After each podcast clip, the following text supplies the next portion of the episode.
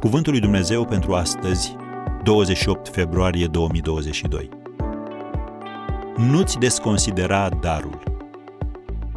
Iar acelui ce prin puterea care lucrează în noi poate să facă nespus mai mult decât cerem sau gândim noi, Efesen 3, versetul 20. Data viitoare când vei vedea vreun stejar falnic, să-ți aduci aminte că totul a început cu o ghindă.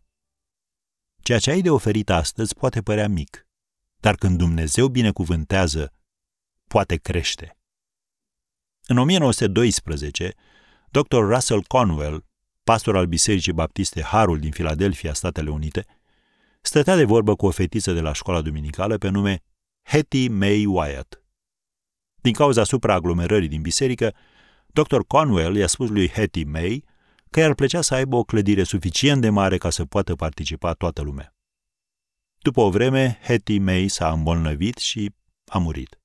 Și, desigur, Conwell a fost rugat să predice la înmormântarea ei. Mama fetei i-a spus că Hetty May își economisea banii ca să ajute la construirea unei biserici mai mari. În poșeta lui Hetty se găseau monede în valoare de aproximativ 81 de dolari. Conwell a investit și, din profit, a cumpărat o casă învecinată pe care a transformat-o în anexa bisericii pentru copii.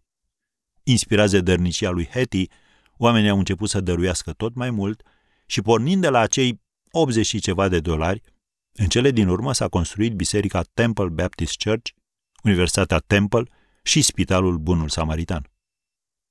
Poate ai impresia că darurile tale, timpul tău, talentele sau eforturile tale sunt prea mici pentru a schimba ceva. Dar când îi le încredințezi pe deplin lui Dumnezeu și îl rogi să le binecuvânteze, vei descoperi că el, ca un bun matematician sau fermier, se pricepe bine și la înmulțire. El poate lua cuvintele tale, eforturile tale, faptele tale, resursele tale și le poate înmulți dincolo de tot ce îți poți imagina.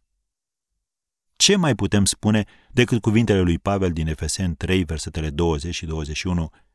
Iar acelui ce prin puterea care lucrează în noi poate să facă nespus mai mult decât cerem sau gândim noi, a lui să fie slava.